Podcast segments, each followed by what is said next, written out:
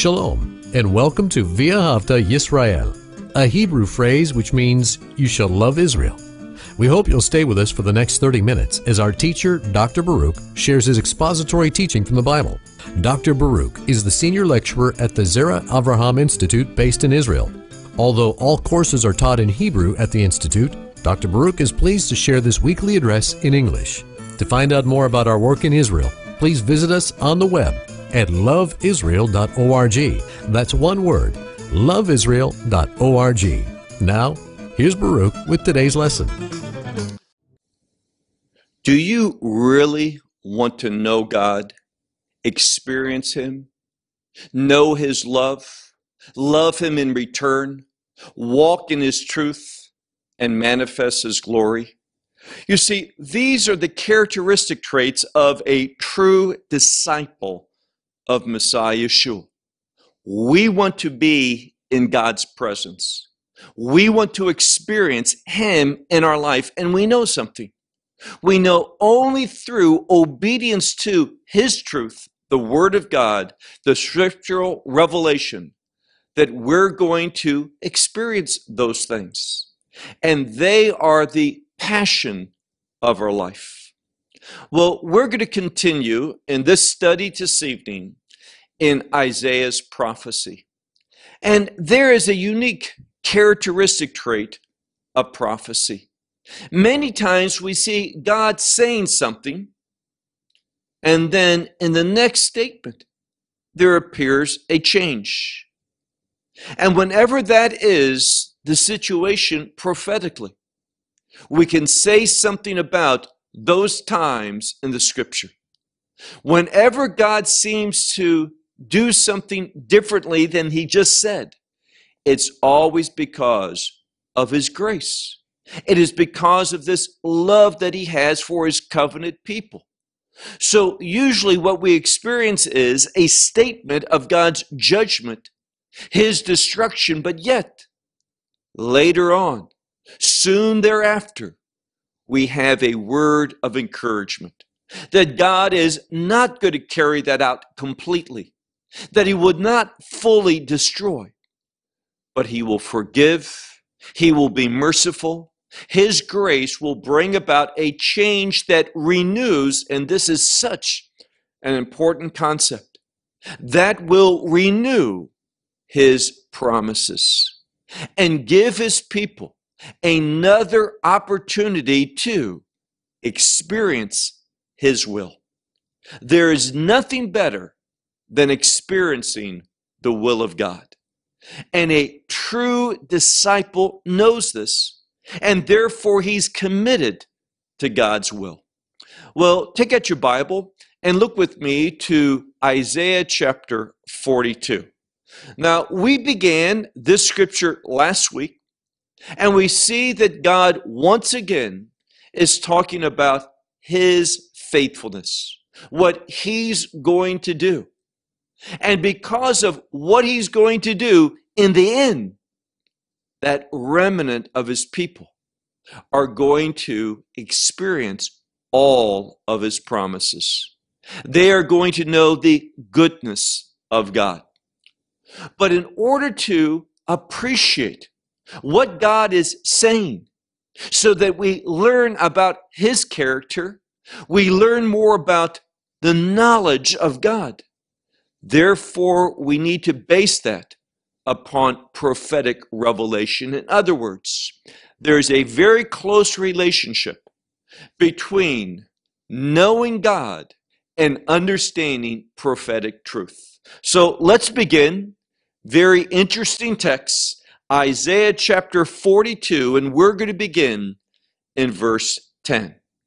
And it's very important that we look at these verses, understand the primary message of each verse, and we put things together so we can see how God moves, how God behaves, in order that ultimately his goodwill in his people's life will be manifested. Verse 10 it says, Sing unto the Lord a new song now, a new song speaks of worship, but in a new manner.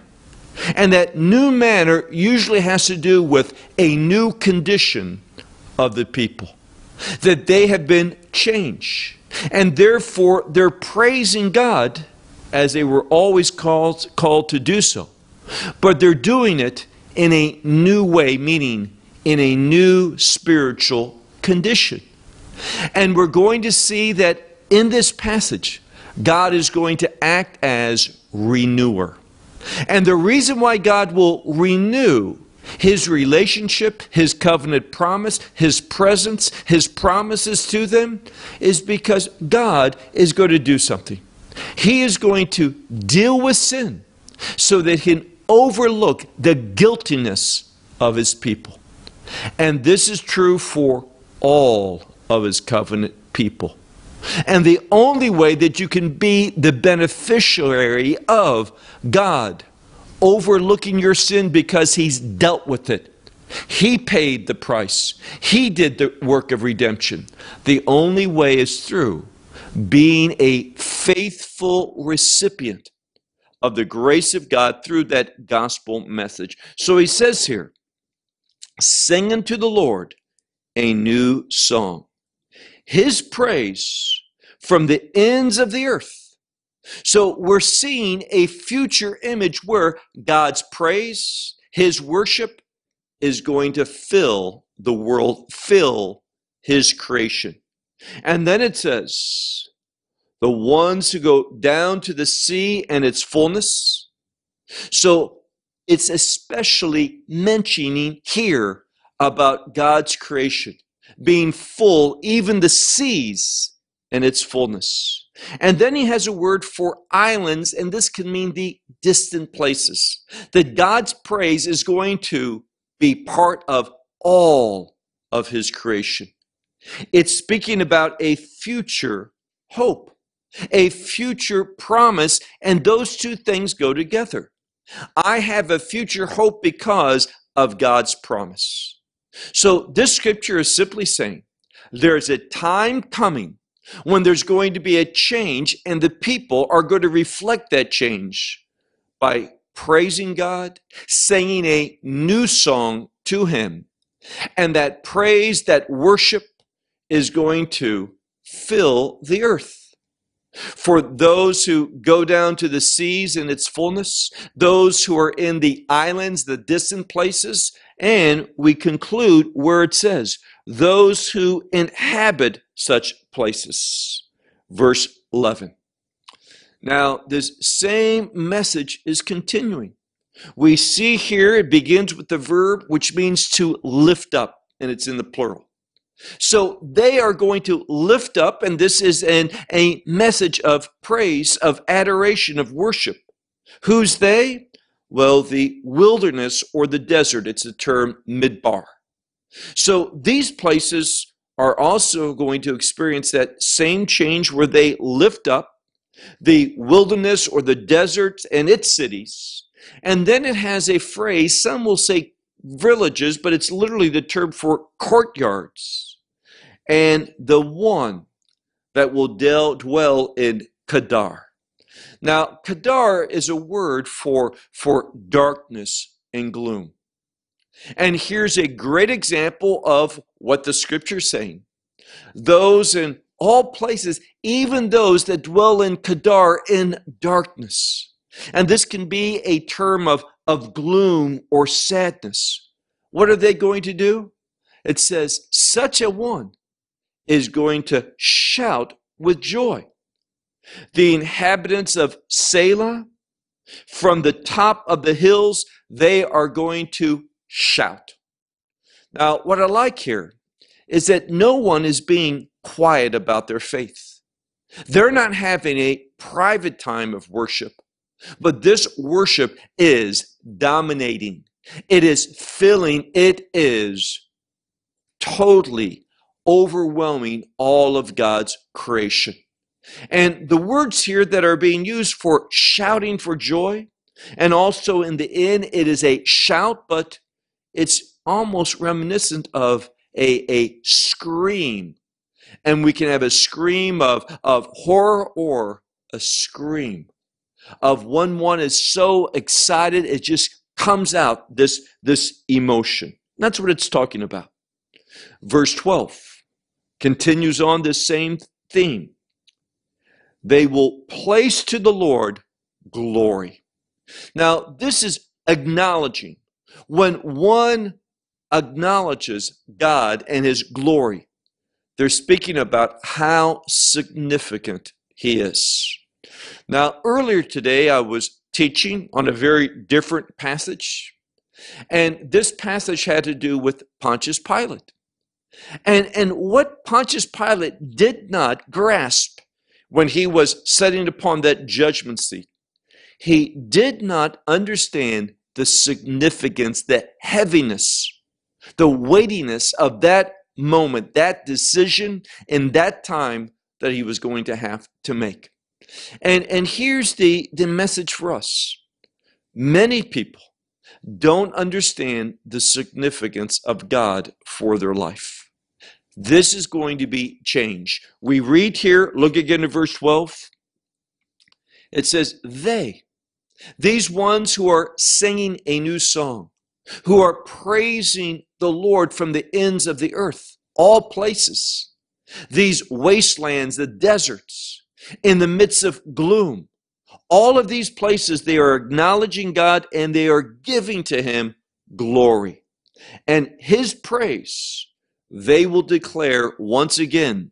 The word literally is the word island, but it means those remote places where there's not a lot of inhabitants and they are far removed from the, the populous places the places of significance, main towns, cities, metropolitan areas.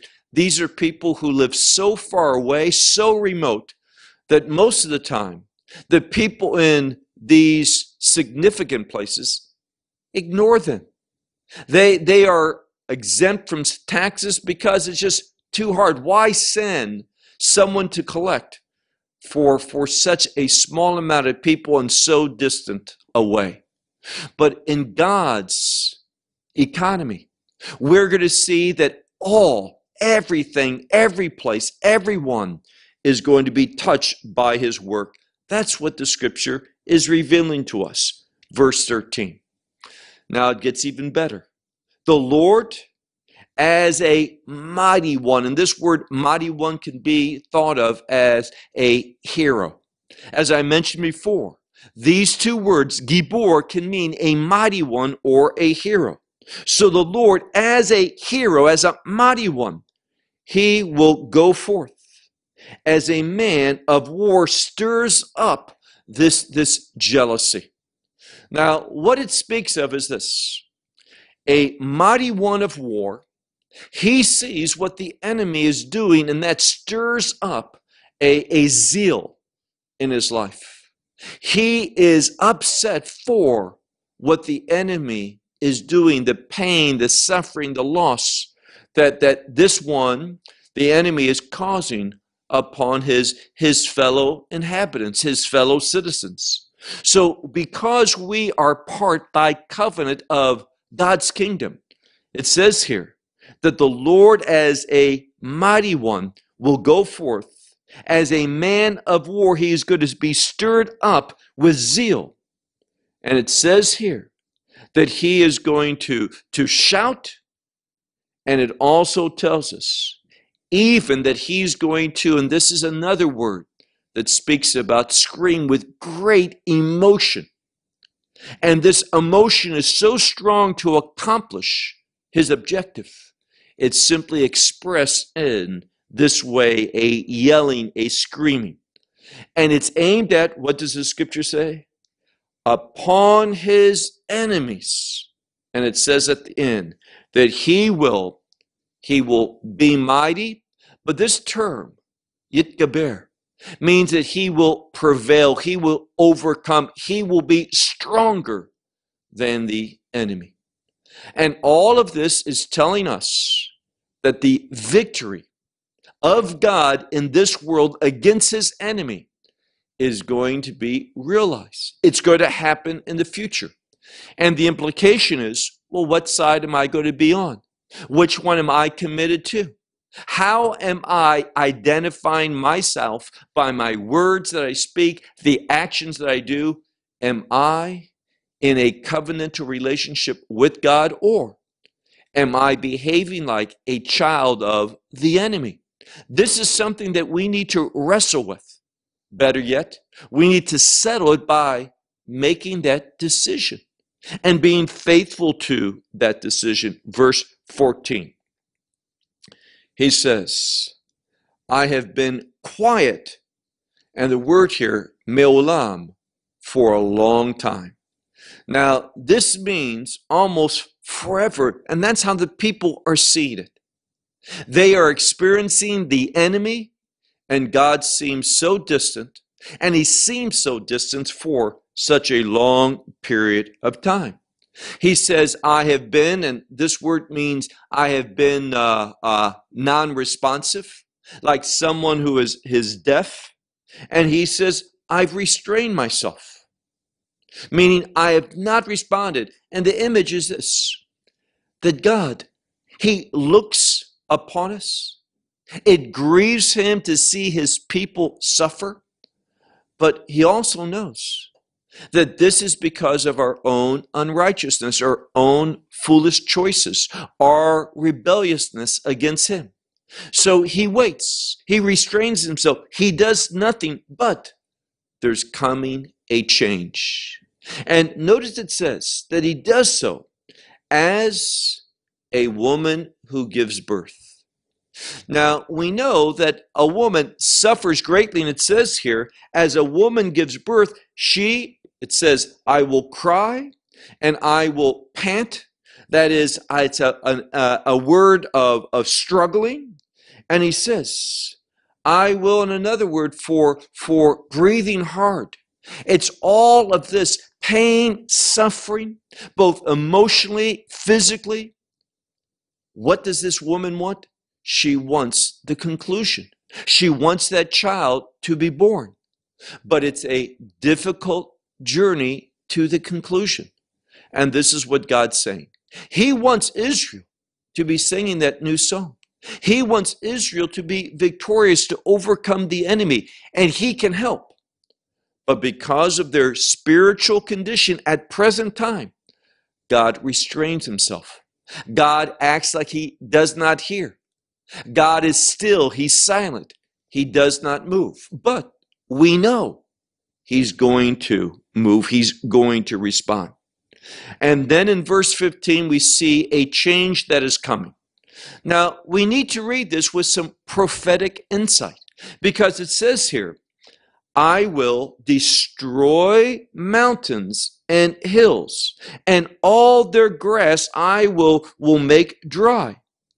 I will set the rivers as these, these distant places, these, these islands that are far away, and I will dry up the lakes.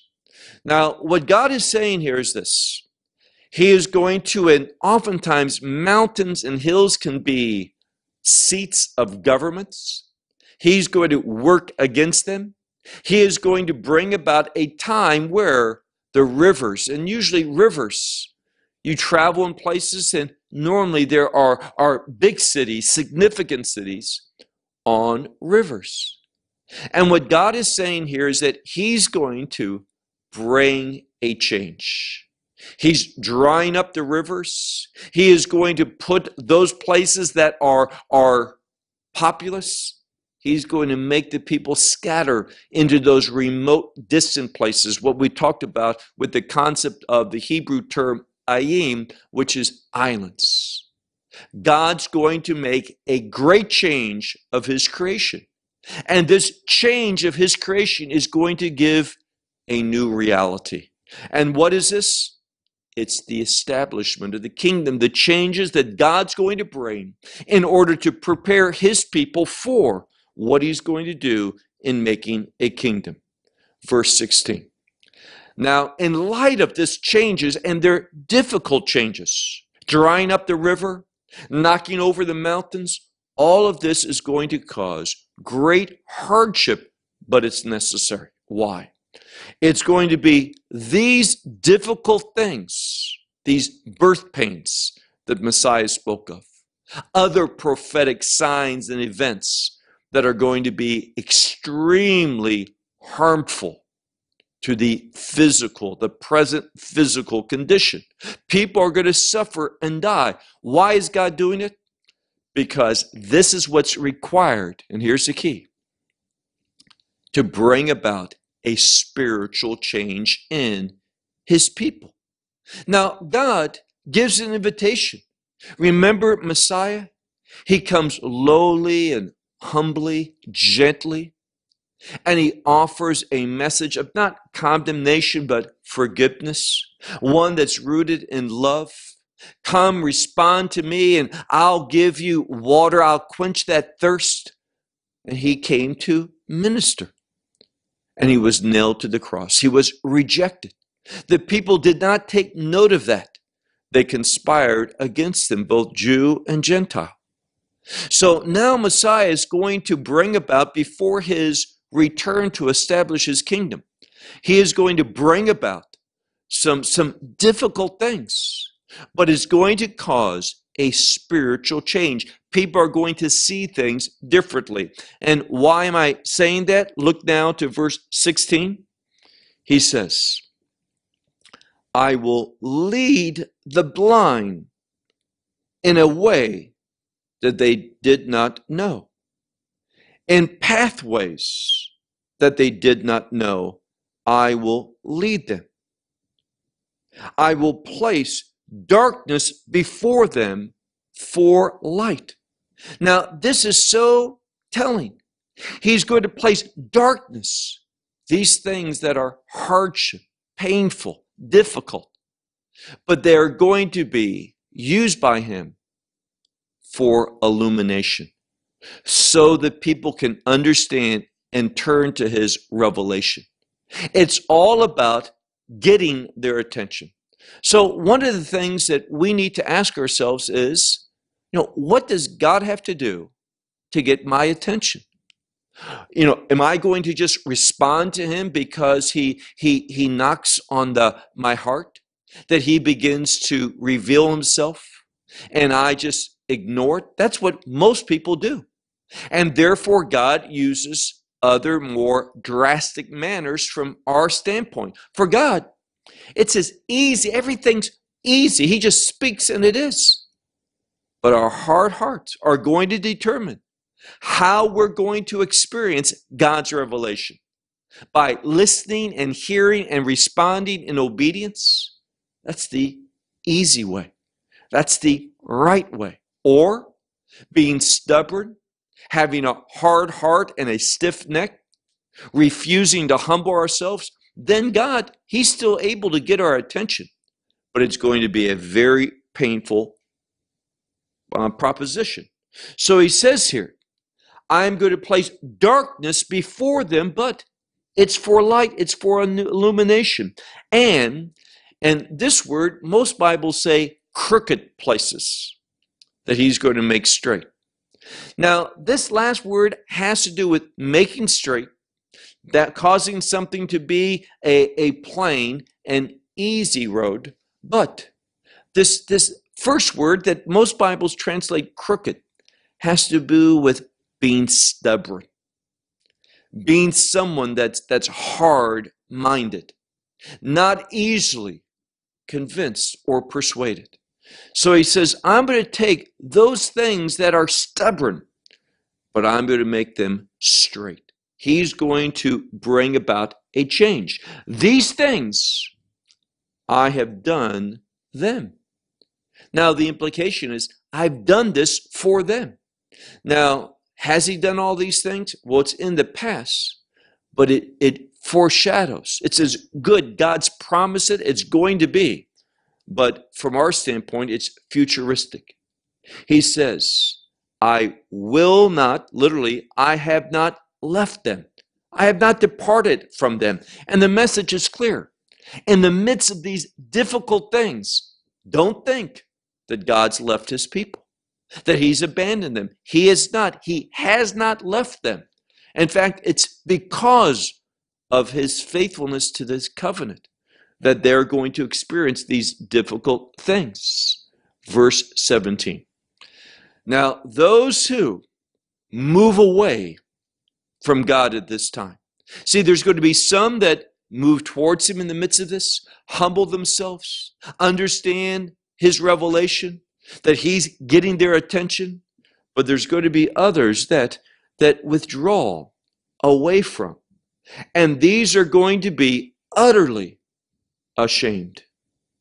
The ones who trust in idols that say to these molten things, You are our gods. Those who persist in idolatry. These are the ones that, that verse 17 is speaking of, and they are going to be utterly ashamed. So, what can we conclude so far? Well, there's going to be some that are singing a new song, that have responded to what God's up to.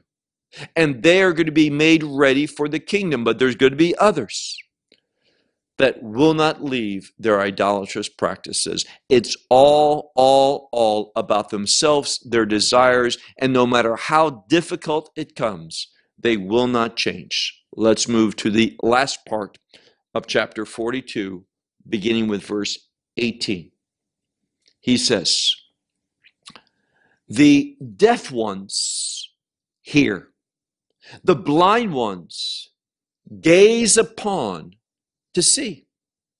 So even though we have been deaf and blind, God says, I'm going to act, and this is in the last days. I'm going to move in the last days. And you need to gaze upon and seek seek the revelation from me.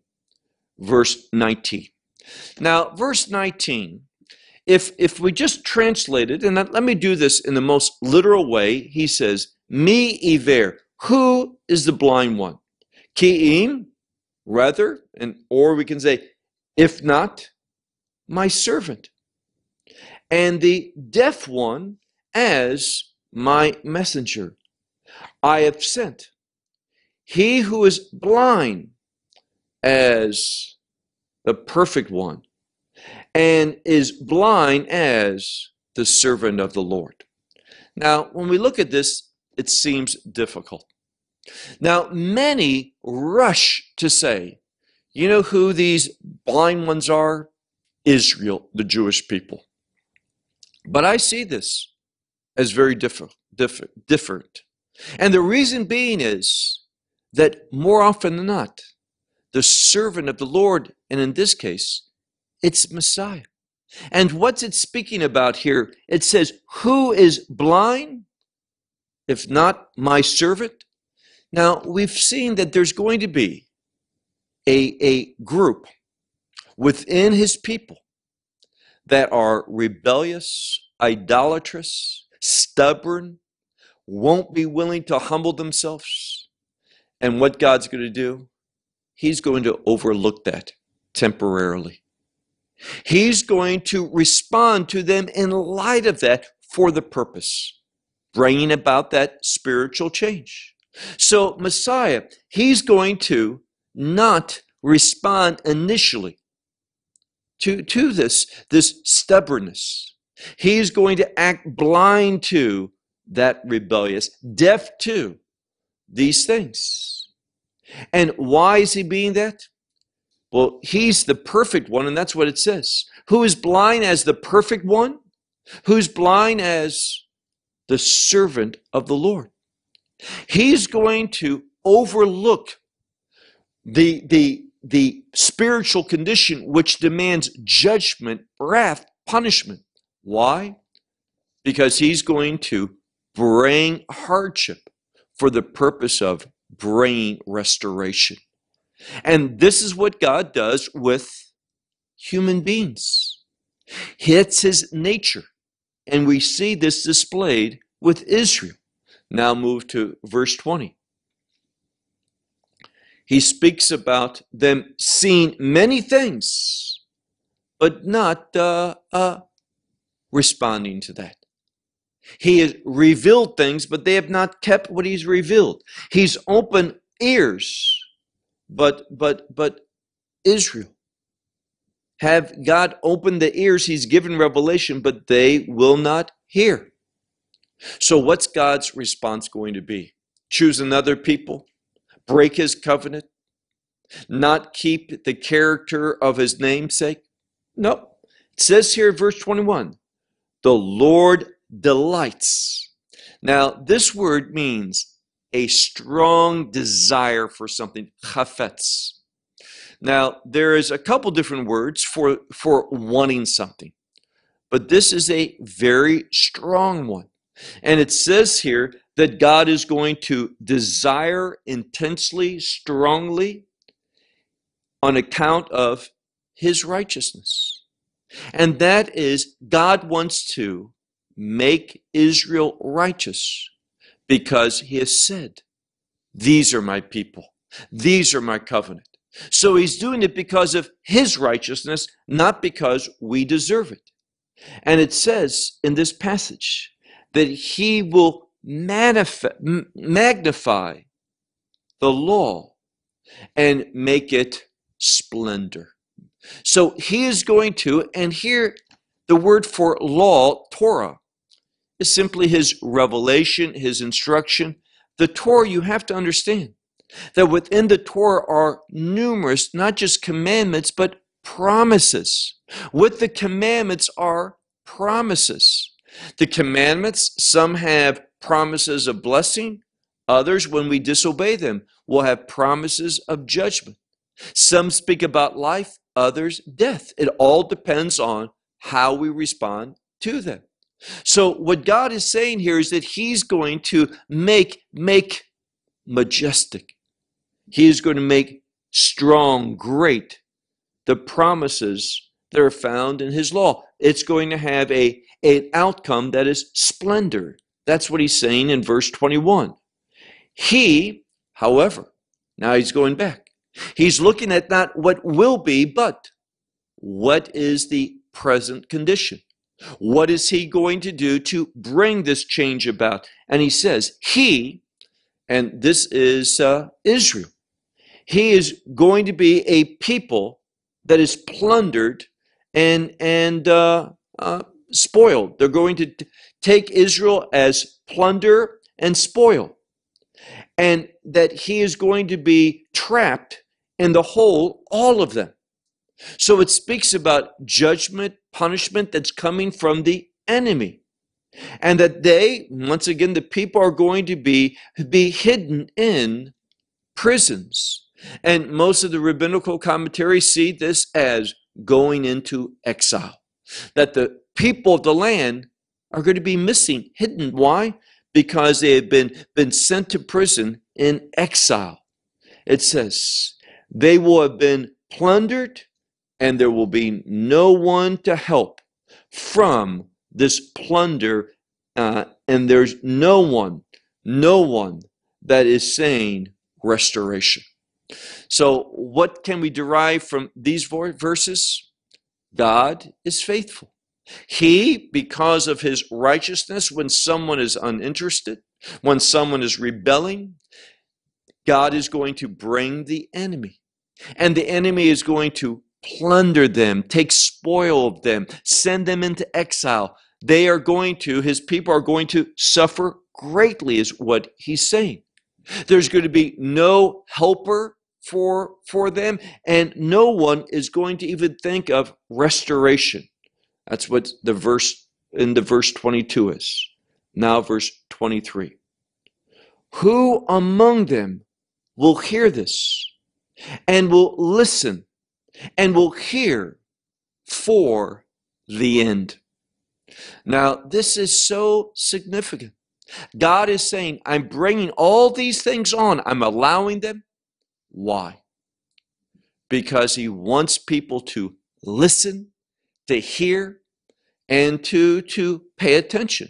In fact, we have those three primary words lahazin, lakshiv, and lishmo.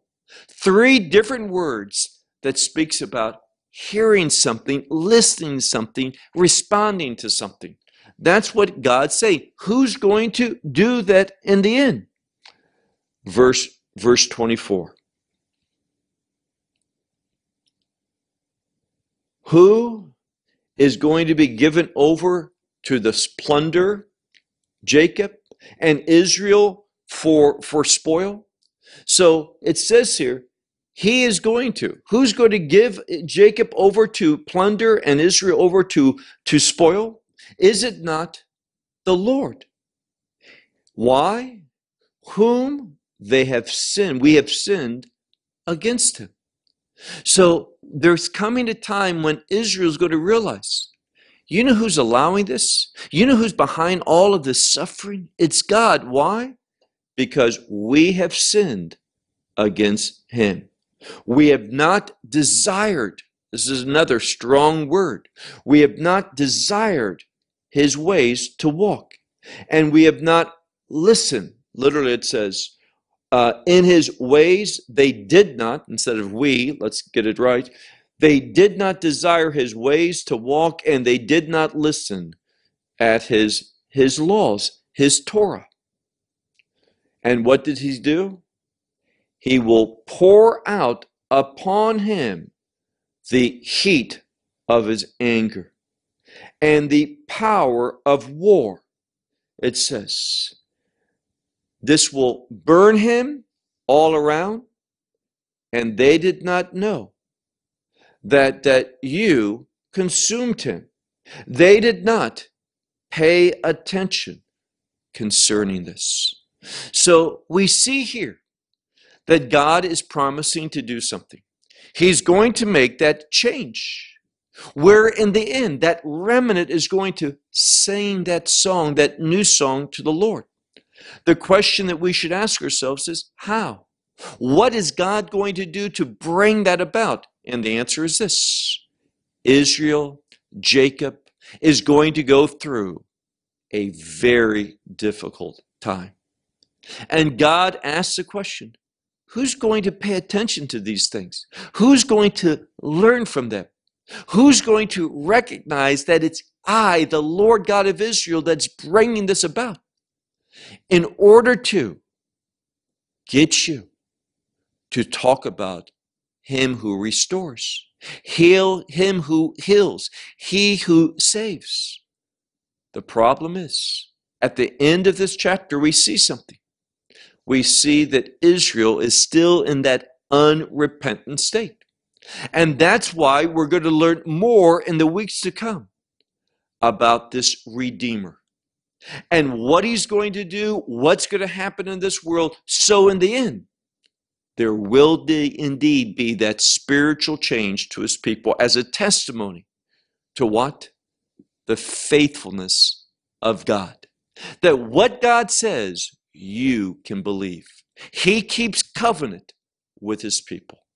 A very important message that replacement theology and those that want to say that God has no longer any significance to the land, Israel's no longer his covenant people, everyone who takes that false position misses out on God displaying himself faithful his faithfulness to forgive, to extend mercy and grace to Israel, and to bring that remnant back to him and fulfill his promises. What a glorious testimony God's going to make. But if our theology says, nope, God can't do that, yes, the prophets say he will, but I reject that. I ignore that. I don't read that. I won't teach that. I will not let it impact what I believe. What foolish statements. God keeps prophetic truth. And his keeping of prophetic truth reveals his faithfulness and his glory to and throughout the entire world. Important truth from the prophet Isaiah. Shalom from Israel. Well, we hope you will benefit from today's message and share it with others. Please plan to join us each week at this time and on this channel for our broadcast of loveisrael.org. Again, to find out more about us, please visit our website, loveisrael.org. There you will find articles and numerous other lectures by Baruch. These teachings are in video form. You may download them or watch them in streaming video. Until next week, may the Lord bless you in our Messiah Yeshua, that is, Jesus, as you walk with Him. Shalom from Israel.